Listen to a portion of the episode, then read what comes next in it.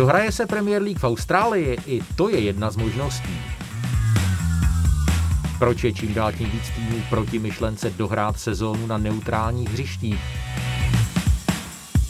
Z jakého důvodu dnes není na soupiskách víc hráčů typu legendy Arsenalu Tonyho Edemse? No a zůstane Harry Kane věrný Tottenhamu a pokud ne, kam zamíří? To je nabídka dalšího dílu našeho audiopořadu Angličan, k němu se tentokrát ve studiu Seznam zpráv sešli Jindřich Šídlo z domácího týmu. Jindřichu, ahoj, vítej. Hezký den. Karel Herring, šéf-redaktor časopisu Football Club. I ty buď vítán, Karle. Ahoj, dobrý den. A od mikrofonu vás zdraví samozřejmě taky eh, Jiří Hošek.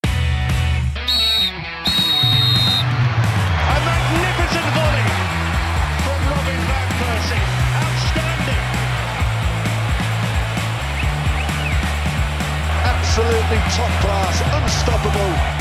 What a goal! This is the league we want to watch.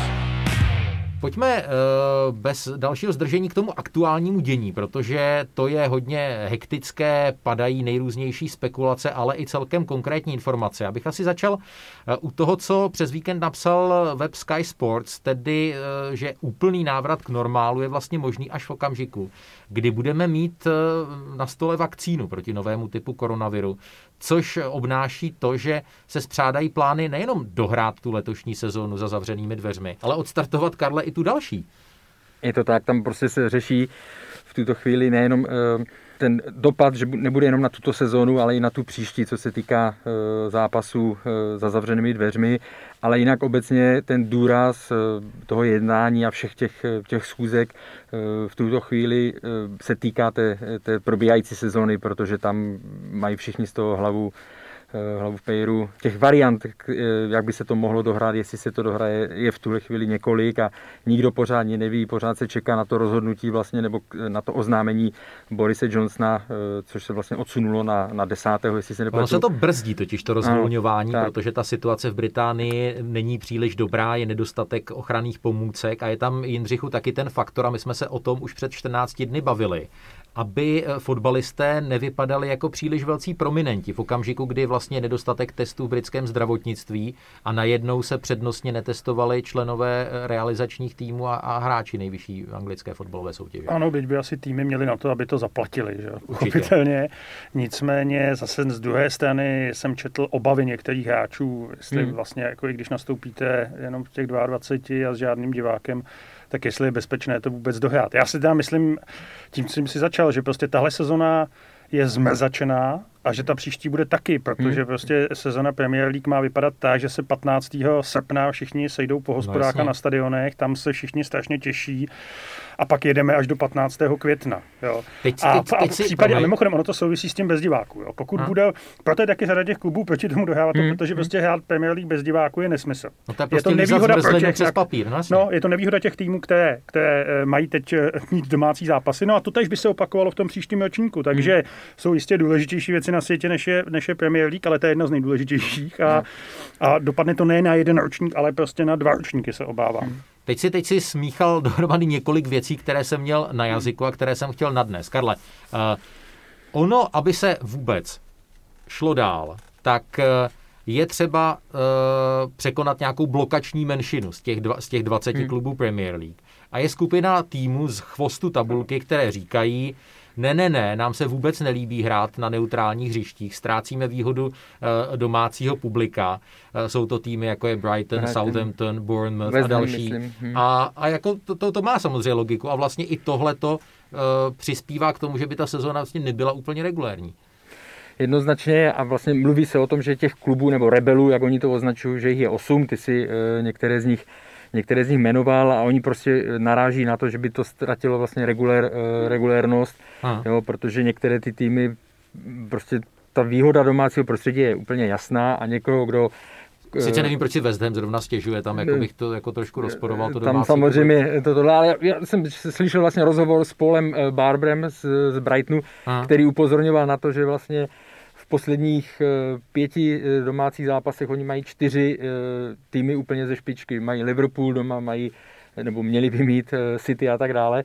A i když Brighton vlastně by mohl být jeden ze stadionů, ale oni obecně, obecně prostě tady tu, to pravidlo nebo tu, ten návrh, že by se hralo na 8 až 10 eh, neutrálních stadionech odmítají, nebo respektive říkají ano, dohrajme to takhle, ale ať nikdo nesestupuje. Což samozřejmě souvisí zase s tím, že logicky víme, jaký dopad by to mělo na ty kluby, proto mají obavy. Máme, máme zase na krku samozřejmě i ten scénář možných, možných protestů, žalob a tak dále. A Jindřichu, ty jsi zmínil jednu strašně zajímavou věc a sice vlastně tu možnost, že by stejně vlastně třeba ti diváci se nějakým způsobem jakoby v podstatě houfovali. Uh, I kdyby ne, nebyly za, otevřené hospody, tak bychom mohli vidět to, co třeba nastalo, jestli si dobře vzpomínám, mm-hmm. před stadionem Mestaja ve Valencii uh, při, při odvetě proti, proti Atalantě, kdy prostě 25 tisíc lidí a těm tom, v tom jako nemůžeš dost dobře zabránit prostě vyšli do ulic, hmm. aby tam jakoby eh, byli aspoň pohromadě prostě v blízkosti toho stadionu. No, to je, myslím, taky důvod nesouhlasu starosty Liverpoolu s dohráním sezony, který říká ve chvíli, kdy Liverpool získá titul, tak, tak prostě udržte po 30 hmm. Letech no, lidi full doma, aby nešli slavit do ulic. No, jasně. Pokud jim tak ono se má tento týden hlasovat. Měl se hlasovat už minulý týden. Otázka je, jestli se to tedy stane. A ta blokační menšina je, musí být 14 týmů z 20, pokud jsem to ano, správně ano, pochopil, ano. proto aby se to dokončilo. Přičemž eh, poslední šestka eh, chce, aby se nesestupovala a ta první šestka, ať už to dnes znamená cokoliv, Big Six, tak ty naopak trvají na tom, aby se sestupovalo a, hmm, hmm. a, a postupovalo. Jo. Takže tam, ten, tam ta přesně, takže se čeká, kdo se utrhne, jestli to bude Burnmouth nebo, nebo hmm. kdo. A uh, jestli se to, ale pak je teda pak samozřejmě pořád musíme říkat jednu věc, že, že i nad fotbalem a nad Premier League hmm. je prostě ještě jako jiná moc. Jednak jako hmm. moc úřadů v Británii a pak ještě, pak ještě tak s kterou se tady dva měsíce potýkáme a může to vyskočit o tři dny a ty týmy to prostě neodhlasují. Karle, co ten, co ten eh, pološílený nápad, který jsem zmínil v titulku, dohrát Premier League eh, v jiné zemi, která je koronavirem relativně velmi, velmi málo postižená a eh, kdysi bývala britskou kolonii, jmenuje, jmenuje se Austrálie. Ty jsi řekl šílený nápad a mě to tak jako připadá, protože asi nedokážu představit, když víme, jaký ten stav okolo těch týmů je, že by se to všechno přesunulo do, do Austrálie, byť je to teda relativně jako v tuto chvíli bezpečná, bezpečná země, tak eh, ani nevím, jestli Austrálie by s tím eh, souhlasila. To, to ještě neví asi. To asi ještě neví, přesně tak. Ne, takže mně to přijde, jako na druhou stranu tam by byly samozřejmě zase stejné podmínky pro všechny. Nikdo by neměl výhodu domácího prostředí a tak dále, Všech, pro všechny by to bylo Eh, jako neutra, zápasy na neutrální půdě, ale nedokážu si to, nedokážu si to moc představit. Jo. Tam eh, mimochodem to možná jenom doplníme, že vlastně ten důvod, proč by se to mělo hrát na 8 až 10 stadionech, eh, vychází od policie. Právě proto, aby se zabránilo tomu, jednak aby mohli pokrýt ty, ty zápasy, aby se neplýtvalo příliš silami zdravotníků nebo počty zdravotníků a tak dále, a aby se tam nesrocovali Eh, tolik, eh, tolik lidí. Předtím. Mimochodem, kluci, o, o, která, o která hřiště, o která města, o které stadiony by se, by se mohlo eh, jednat? Měly by to být stadiony, které jsou to, částečně za městem, nebo prostě které nejsou v centru, v centru města. To je Tottenham, Zmi- to je někde v polích. Zmiňovali tam. Tak kecáš. West Ham, West Ham tam zmiňovali, zmiňovali tam Brighton, který má vlastně no to stadion. je úplně za městem, no. Ten je za městem, přesně tak. Takže ty, které nejsou vyloženě... Městské vyloženě v, město, no, aglomerace. No. Což ten West Ham... Tak, jako on, on je ve městě, ale je to, je to, je to, jako no, obrovská, Eh, obrovská plocha. Eh, tak ten ano, olympijský ano, park tam poskytuje hmm, takové hmm. hmm. Ale ten Tottenham je taky přece daleko od každého civilizace. A ty to myslím úplně vážně, že jo? Ne, to je na, ne, ne, ne, ne, tam, je, tam, je, tam, je, tam je to hustý dost. Já vím, do té čtvrtě se nikdo neodváží, ale jinak jako... Na tom metru Seven Sisters, tam je, tam je fakt velká koncentrace lidí. No. Mě zaujala ještě jedna věc. Optikou českého fotbalového hmm. prostředí by se zdálo, že fotbalisté jsou totálně jako nadržení na to vrátit se k tréninku, vrátit se na hřiště. Ale ono to nemusí být úplně žhavé. Jedna věc je, že strašná spousta z těch eh, zahraničních hvězd je eh, ve své vlasti, hmm. což obnáší i to, že by museli projít hmm. karanténou. Ale slyšel jsem taky rozhovor Sergio Aguera, nebo viděl jsem hmm. přepis pro argentinskou televizi, kdy říkal jako, sorry, jako během pandemie, prostě hmm. jako hmm. zdravotní riziko, Máme do toho teď eh, zprávu italských lékařů, že vlastně fotbalisté, co se týče svých plic a hlubokých nádechů, takže by mohli být opravdu náchylní k tomu, aby se jim ten koronavirus dostal někam eh, pekelně daleko. Takže ne všichni fotbalisté, mm-hmm. Karle, jsou úplně jako nadržení na to, tu, tu ligu dohrát i za cenu všech těch negativ. Je to tak, už vlastně před dvěma týdny jsem slyšel nebo viděl rozhovor s Willienem, který přiznal, že se bojí Glenn Murray z Brighton, taky vyjádřil obavy, hmm. jsou v kontaktu s rodinama, prostě že starší rodiče, děti a tak dále. A je to, mimochodem, když si narazil, narazil na to srovnání s tím českým prostředím, hmm. mě tohle tu, ale to je jiná debata, samozřejmě ale mě tohle tu strašně chybí u nás, že se tady furt, vůbec se tady nemluví o hráčích a o bezpečnosti. Jo. V Anglii aspoň cítím, že tam prostě tohle téma berou velmi vážně a tam se furt řeší vlastně ten, ty testy jsou brany jako hlavní, aby byly hmm. 40 tisíc jich má být jo, celkově jako vy, vypočítali. Takže z tohoto pohledu si myslím, že, že to je e, tam velmi důležité téma, nebo že se na to e, tam ohlíží a z okolností jsem četl i články, že vlastně když někdo nebude chtít nastoupit, No to jsem se chtěl zeptat Jindřicha. Jako není, co, co, co není, uh, není, není moci, která, moci, by, ho která by ho donutila, to, donutila aby, aby nastoupil. A bylo by to v rozporu s profesionální smlouvou? Nevím, ale tak vím, že to tam bylo... Uh, Jsou přesně ty situace, že jako, to je jak česká ústava. Jo? Si myslíte, že to všechno máte pod kontrolou do chvíli, hmm. než prostě přijde někdo, kdo ji nerespektuje. To je v tomto případě teda zdravotní uh, situace, ale uh, jako jasně testy a teď jako si řekněme, že prostě dva dny po nějak, před zápasem hmm. jakýmkoliv nás napadne, se zjistí, že jeden člověk v týmu je pozitivní jo, hmm. na COVID. A co? To je jako v podstatě tím končí ta sezóna podle mě hmm. celá. Jo. Je to strašně křehký model, který je na druhou stranu, když jsem teď čet, když jsem teď čet, kolik by stály ty zápasy bez diváků, ty hmm. největší hmm. týmy, jo, který mají největší příjem ze vstupního, hmm. to znamená Manchester United, Arsenal, jo, hmm. tak chápu, že oni hledají prostě jakýkoliv způsob, jak dostat ty hráče na hřiště, protože, protože jestli se mluví u Arsenalu o 100 milionech liber, jo, tak to je pro ten klub opravdu jako maximálně, hmm. to je téměř likvidační. Hmm. Jo, to je prostě obrovská jána. Jestli k tomu můžu jenom dodat. Jo. Opravdu my vždycky ty debaty vlastně začínáme, že samozřejmě zdraví je eh, hlavní a tak dále a že je to jenom kopání do míče, ale prostě ten fotbal v podání Premier League, to je opravdu, už jsme se o tom bavili několikrát, to je obrovský biznis vlastně na vrcholku toho ekosystému fotbalu, protože když nebudou mít peníze týmy Premier League, které mimochodem do státní kasy 3,3 miliardy liber ročně dávají. Jo. Bude chybět na daních. Bude jako chybět eh, na daních. moc peněz nejenom bude chybět klubům v anglických nižších soutěžích, ale, ale víme, kolik investuje eh, Premier League nebo kluby, byť jsou někdy vysmívány, že přeplácí, hmm. tak kolik investují peněz do, eh, za, za posily Bundesligy. Takže ale toto všechno s tím souvisí a opravdu ten, eh, ta Premier League je na špici toho systému a tam ve chvíli, kdyby to začalo kulhat, respektive chybět peníze, tak se to, tak se to dostane postupně i Je to dominový další, efekt, ale, ale eh, vyzdvihl bych to, co říkal Jindřich. Stačí jeden, hmm. jeden pozitivní uh, nález a v podstatě celý tady ten domeček se nám zhroutí. No, pojďme dál.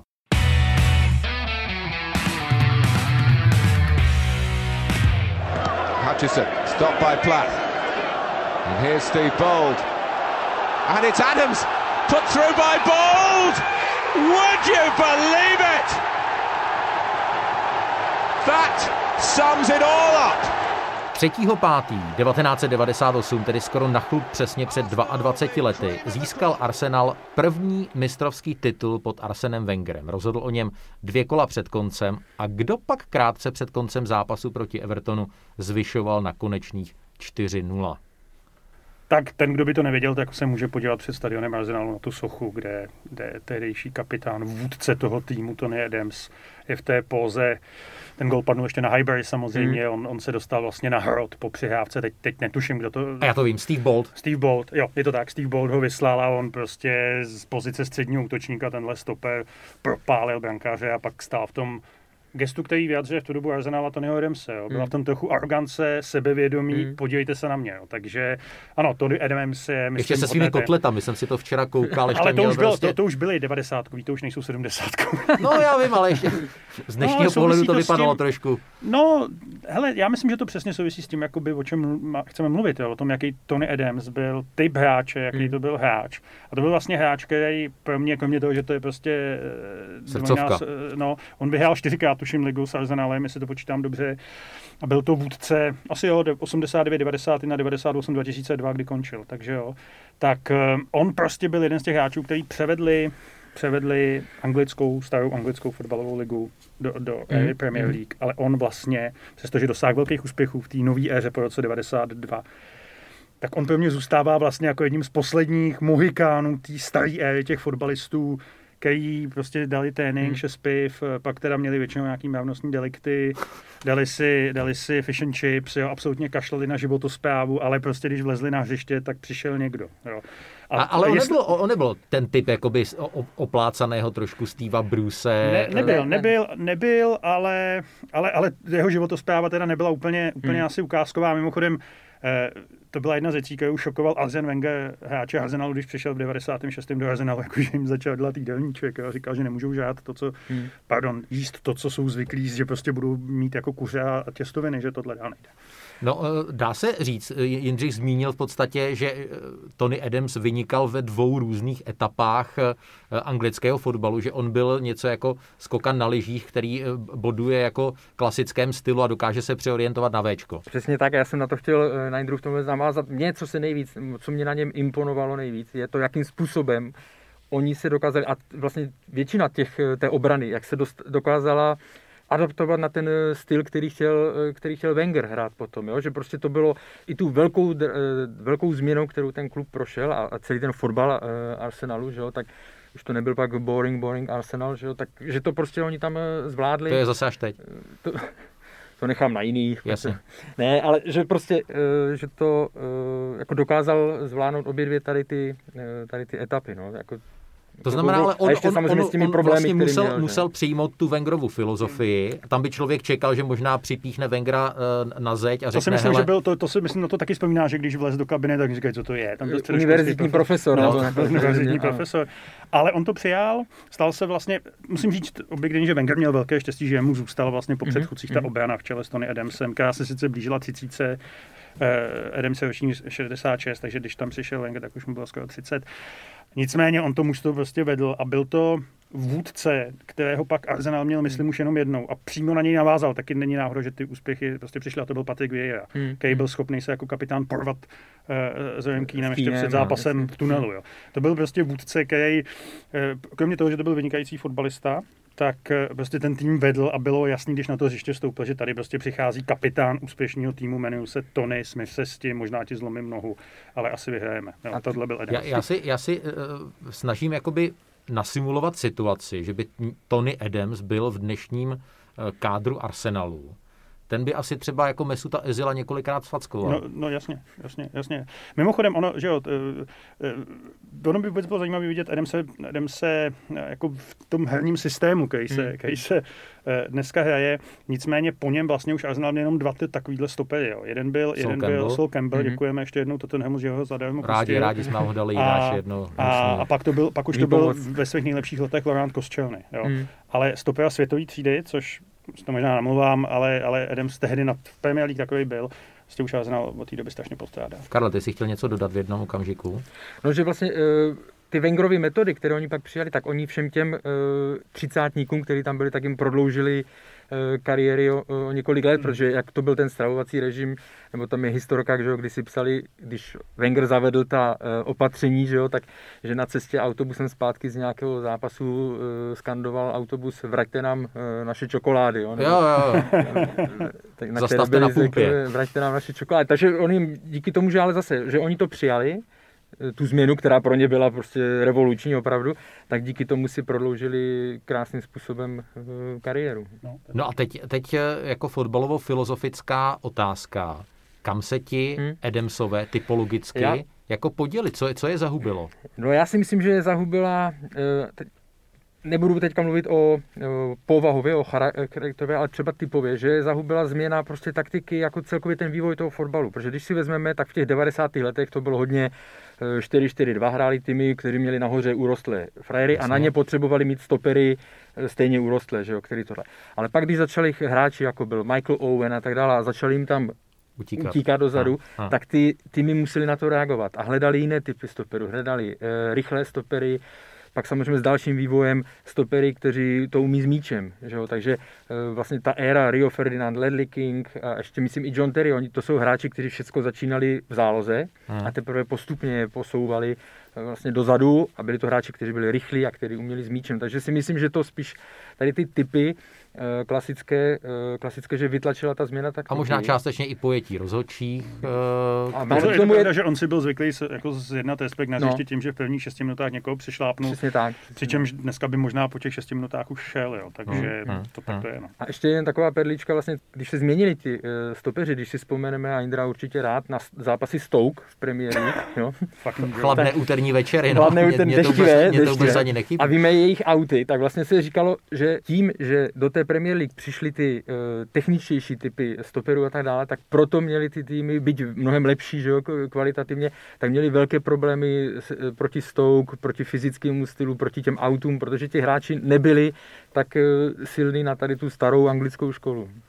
A úplně ještě poslední otázka na tohle téma. Když letmo proletíte v duchu soupisky aktuálních týmů Premier League, kdo se Tony Adamsovi podle vás typologicky a možná i malinko samozřejmě svojí povahou asi, asi nejvíc blíží, pokud vůbec tam někdo, eh, někdo takový je. Já, já jsem v podstatě jakoby mě napadl jakoby Van Dijk z hlediska tak mě jako taky. toho somatotypu, ano, ale, ale to není dost velký jako ne, padou. Mě to, mě to napadlo taky jediný, když jsem si to říkal, asi i proto, že to je prostě vůdce na tom hřišti hmm, hmm. Jo, a, a že, že s ním je spojený úspěch, což hmm. s tím Adamsem byl taky, ale jinak jako Tony Adams je jenom jeden hmm. přece. Mě, mě třeba jako, ale ten už taky skončil, John Terry byl pro mě symbol hráče, kterého já bych chtěl mít jako obránce ve svým, ve svým týmu. On má včetně těch eh, taky samozřejmě uměl být eh, lump, nebo jak to řeknu na hřišti, nebo grázlik, ale lídr, lídr prostě nes... Celý život v jednom klubu. V jednom klubu a já když jsem měl štěstí, jednou jsem se s ním potkal na rozhovor, tak to z něho září úplně třeba když jsem potkal Stina Gerarda, tak jsem takový pocit z něho neměl, jo? ale Jasně. z toho Johna Terryho takový až ochranitelský eh, jako vliv nebo dojem prostě na mě fakt jako zapůsobil hodně a takhle já si představuju třeba uh, lídra.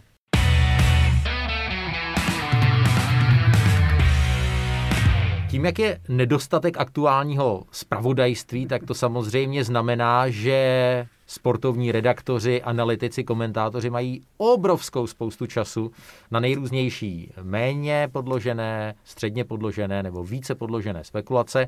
A už několikátý týden se řeší budoucnost kapitána anglické reprezentace a dnes už se dá říct ikony Tottenhamu Harryho Kejna, člověka jehož Jindřich Šídlo vidí v Realu Madrid už poslední čtyři sezóny. On sám sebe ale on se tam možná sám sebe vidí, vidí ho v tom taky. dresu jako žáka. Jako žáka on tam chce prostě poslat za každou cenu Harry Kane, který v každém zápase proti Arsenalu dá minimálně jeden gol, tak celkem chápu tyhle, eh, tyhle pohnutky, ale teď, eh, no právě, eh, Dostal se ke slovu na BBC Dimitar Berbatov, legenda Spurs, později Manchester United a podle něj je Harry Kane ve velmi podobné situaci, jako kdysi on sám. It's gonna come a time where they need to decide do I stay here or go to big club. The same situation that is happening with Harry Kane at the moment. Exactly the same he's in the same same situation that I was in because he's starting asking questions himself and his head sometimes maybe it's not in the right place. My head was not in the right place at, at, at times. Podle Bulhara si Kane prostě začne klást otázky a není kvůli tomu vždy v tom správném rozpoložení, to znamená, eh, zůstanu tady, půjdu do velkého klubu, kde získám trofeje. Eh, prý to bylo poslední dobou stejné s Christianem Eriksenem, na němž bylo znát a to hmm. je fakt, že eh, řadu zápasů je prostě duchem nepřítomen, ale Harry Kane a jeho budoucnost, jako má to smysl teď vlastně jako řešit? No. Jasně, pravda. Počkej, nech Karla ne, Omlouvám se, Karle. Ne, pohodě, pohodě, já to řeknu klidně stručně. On za to teda dostal za uši dost, když se v březnu právě v rozhovoru začal vyjadřovat, že zvažuje svoji budoucnost a tak dále a že uh, by chtěl jít tam, kde se budou, nebo pokud nebude mít v Tottenhamu garanci, že prostě bude hrát opravdu na ty nejvyšší, o ty nejvyšší trofeje, což teď je složité, tak, uh, takže chci jít pryč a on za to dostal celkem uh, za uši, že, že zrovna v tomhle období... A to vlastně ještě byl jako jediný, kdo si něco takového může dovolit v podstatě. Ano, v tom že o tom takhle, takhle mluví. No, já jsem chtěl říct to, že včera dneska je pondělí, když natáčíme, takže prostě tento týden na víkendu to byly čtyři roky, kdy se Leicester dozvěděl definitivně, že bude mistr a dozvěděl se to po té, co ten, tu šanci definitivně ztratil Tottenham. Nikdy jindy vlastně Tottenham, když jasně finále ligy mistrů, přiznávám vám to, ale byla dost jednoznačná záležitost, tak vlastně tehdy jako byla, ta šance, byla ta šance Tottenhamu, že ten titul udělá. Jo? Od té doby se vlastně furt jenom jako hmm. jako čeká. Tottenham furt jako, já svého času měl Tottenham skutečně vynikající tým, s velmi dobrým, s vynikají, velmi dobrý tým s vynikajícím trenérem, a kde máte ty trofeje, chlapci? To i my jsme no. za tu dobu získali jako trofeje. A to jsme byli v jiné situaci. A prostě, když vám bude 27, čekej, no, furt vypadá jako mladý, nadějný, jsou pamatujeme v, v tom hmm. roce 2015, když jsme spolu seděli v Londýně v hospodě a koukali jsme, jak ničí Kane a Arsenal to nebylo moc pěkný Dával vítěznou branku jedna... přes Košelnyho, kterého no, si tady no, chválil. Tak mu bylo 21, jo. A dneska mu je prostě 27, hmm. bude v létě. A to už jako je čas opravdu hmm. nad tím jako zamyslet. Myslím si, že nebude sám v té Premier League. Úplně stejně třeba Arsenal teď jako se loučí s Amerikem Obama Youngem, mm, který je ještě o čtyři roky starší, takže je to celkem pochopitelný. Má možná jedno dobré angažmá před sebou. Má, přesně tak. A já myslím, že ten Kane nikdo neví, co s tím udělá trh. Jednak nabídka platu, co bude, hmm, protože on sice, hmm. on sice je nejlíp placený hráčem Tottenham dramaticky, ale myslím si, že ještě před krizí by mu nabídli leda zde víc. Tottenham, jak sám jistě uznáš, není v nejlepší kondici, jak herní, tak jako, jako... Mimo hřiště? I mimo hřiště. Takže jako, jestli hmm. přijde nabídka v situaci, kdy ty kluby budou jako muset zvažovat, tak si myslím, že on, on, on by na to kývnul. Otázka je, jestli v této situaci vůbec jako na Harryho Kanea může přijít Někdo. nabídka. Ano, jasně. Jo, protože svýho času možná byl k prodání za víc než 100 milionů no, liber, zcela jistě. Určitě. Hmm. hmm. Podle aktuálních tarifů na Transfermarktu, my jsme o tom měli hezký článek na webu Seznam zpráv, je ta cena jako 120 milionů eur, uh, údajně klesla, a jsou to samozřejmě jako imaginární částky hmm. z nějakých 160, hmm. ale já myslím, že jste oba, oba, oba řekli velmi, velmi správně uh, popis té situace. Já si myslím, že je strašně důležité. Uh, a jestli Kane zjistí, že ten tým a celý ten klub, který když srovnám to s érou Berbatova, a to uznej, se prostě posunul do jako hmm. jiné dimenze i tím novým stadionem a vlastně tím zázemím. Tak ale jestli nemá teď opravdu jakoby takové to čučkařské, použiju to slovo smýšlení, jo? Jestli jako mu bude dobré, že bude prostě třetí, čtvrtý a bude to považovat za super věc a, a třetí, čtvrté místo za to se prostě žádné trofeje nedávají. A podle mě bude Kane hrozně moc i poslouchat uh, různé svoje reklamní, marketingové uh, poradce. Uh, a tam si myslím, že to už tak úplně jako jednoznačné hmm. není. Podle mě Kane je opravdu strašně jakoby spojený s tou, s tou Anglií, ale myslím si, že to je prostě ambiciozní kluk, který podle mě uh, začal tu svoji realitu vidět dost jinak po 27. sekundě finále uh, hmm, Ligy mistrů v Madridu. Myslím si, že jak jsem, jak jsem, a my se opravdu s Jindřichem na tohle téma špičkujeme ty poslední čtyři roky, a, a já jsem byl opravdu do toho eh, června loňského roku přesvědčený, že, že Kane prostě bude něco jako Wayne Rooney a mhm, Manchester mm-hmm. Že se, že se tam jakoby něco, něco zlomilo a že vlastně chce možná i sám sobě ukázat, že má na to prostě být nejenom jako hvězdou Premier League, ale že prostě chce ukázat, že, že bude hvězdou, hvězdou mm. mezinárodní. No, možná by se měl zeptat Garyho Linekera, jo, na, na, to, jaký to je vydat se z Anglie někam, někam jako dál. Hmm. Já bych mu to samozřejmě psal. Myslím si, že není jako představitelný, že by přestoupil v rámci Anglie. Teď to se mi nezdá. Teď jo. jsem to chtěl říct, že oni... Jo, že tam jako to, by ta destinace asi musela být skutečně... To, to, byla, to byla moje další otázka. Byla informace, že by třeba blokovali přestup do Manchesteru United, o kterém no. se mluví, že by to nepovolili. No, to si myslím, že, myslím si, že, že, že ty kluby takhle uvažují. A hmm. uh, otázka ale fakt je, jako v jakém stavu budou ty kluby, hmm. které by ho hmm. mohli hmm. dovolit. To znamená Real, Barcelona, to jako nikdo neví, takže on možná z příštího bude hrát Tottenhamu, hmm. i když dávno by chtěl být býval Pečány, na dlouho má smlouvu. Jo. Ale, no, myslím, že ještě tři roky. Ještě tři roky, takže to není, to není, zvedali, že? to není no. tak, ale, ale jestli to nebude letos a jestli příští rok Spurs neudělají nějaký, jako, nějakou velkou díru, tak eh, si myslím, že jako nejpozději za No díru určitě uděláme, nevím jestli do světa, ale... Finančně, finančně asi všichni, no, ale, ale myslím si, že to může ale být jeho poslední jako, jako z mého pohledu, eh, jenom, jenom stručně, jako, já si myslím, že on opravdu by si to i zasloužil, nebo napro, takhle, naprosto chápu, že, že, chce změnit, eh, že chce změnit klub, protože jako na druhou stranu to, a ty jsi to zmiňoval, on ty poslední roky měl naprosto skvělé a on vždycky jako dodržel tu lojalitu. Víme, že to ten nikdy neměl obrovské platy, tak jako hmm. v těch dalších klubech on byl nejlépe placený, ale no, rozhodně v poměru výkon a... No, ale udělali to po... skokově, dlouho, dlouho vlastně ani dlouho nebyl. Nic. To, to no. skočilo vlastně z těch 100 tisíc na, na 200 tisíc liber, ale já bych chtěl připomenout... byla ta jeho lojalita. No jasně, jasně. To je pak jasně, to, jasně, vidí ale... Samozřejmě, ale já chci zmínit jako jednu věc, která podle mě se málo uh, zmiňuje a to je to, jakým způsobem vlastně Harry Kane jakoby úplně náhodou tu svoji kariéru jako nastartoval, hmm. protože nebýt rozhodnutí prozatímního trenéra Tima Sherwooda ze sezóny 2014-2015, kdy si najednou usmyslel, jakože pošle několikrát na hřiště Harryho Kanea, který předtím, byť jako kmenový hráč Tottenhamu, byl na pěti hostováních v nejrůznějších klubech, včetně Leicesteru, Millwallu a takovýchhle klubů, tak mohl dneska prostě kopat hmm. třeba nějakou třetí ligu a nikdo by se vůbec eh, jakoby nemohl divit. Tak jenom chci říct, že ta slupka mezi průměrnou, podprůměrnou kariérou a prostě tím, že se jako vyšvihnete někam nahoru, může být hrozně, hrozně tenoučká. Poslední úplně krátká otázka na závěr. Eh, kdyby se ty fondy našly a podíváte se, kdo potřebuje takového strikera, eh, je Real Madrid takovou jako destinací i třeba skončící možná jako érou Benzemi? Benzemi, právě, když uvažuji o Benzemovi, tak, si, hmm. tak tam vidím prostě. Hmm. A myslím si, že, myslím si, že on byl klidně, ale tam jsem nečet jako nic relevantního zájmu, jako mohl do Barcelony, kde jako taky, taky ta, ta, ta, ta bozba jako útočná jako stárne. Jo. Takže jako mohl by do Tam by to neuběhal na tom no campu. Je to, je to, fakt, to je ještě... To je moc velký. Real Madrid, jako mluvil se o tom vždycky, jako, a já myslím, že on jako i ze svou značkou a cenou nemůže hmm. jít jako hmm. do, do Bayernu. Hmm. K Bayernu, což je velikánská jo, jo. Ale to, na to chci navázat, že on tím, pokud budeme brát to, že do Premier League ne, do jiného klubu, tak vlastně zbývají jenom ty dva kluby, jo, Real a Barcelona.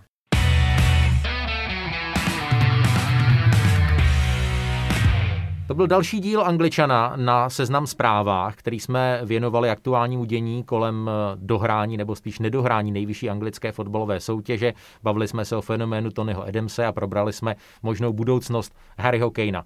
Za pozornost děkuji Jiří Hošek a loučím se s dnešními hosty Karlem Herringem z časopisu Football Club. Karle, moc krát díky, že jsi přišel. Díky za pozvání. A velké díky patří taky Jindřichu Šídlovi. Měj se fajn, ahoj. Díky, hezký týden. Certain volley from Robin Van Persie. Outstanding. Absolutely top class. Unstoppable. What a goal. This is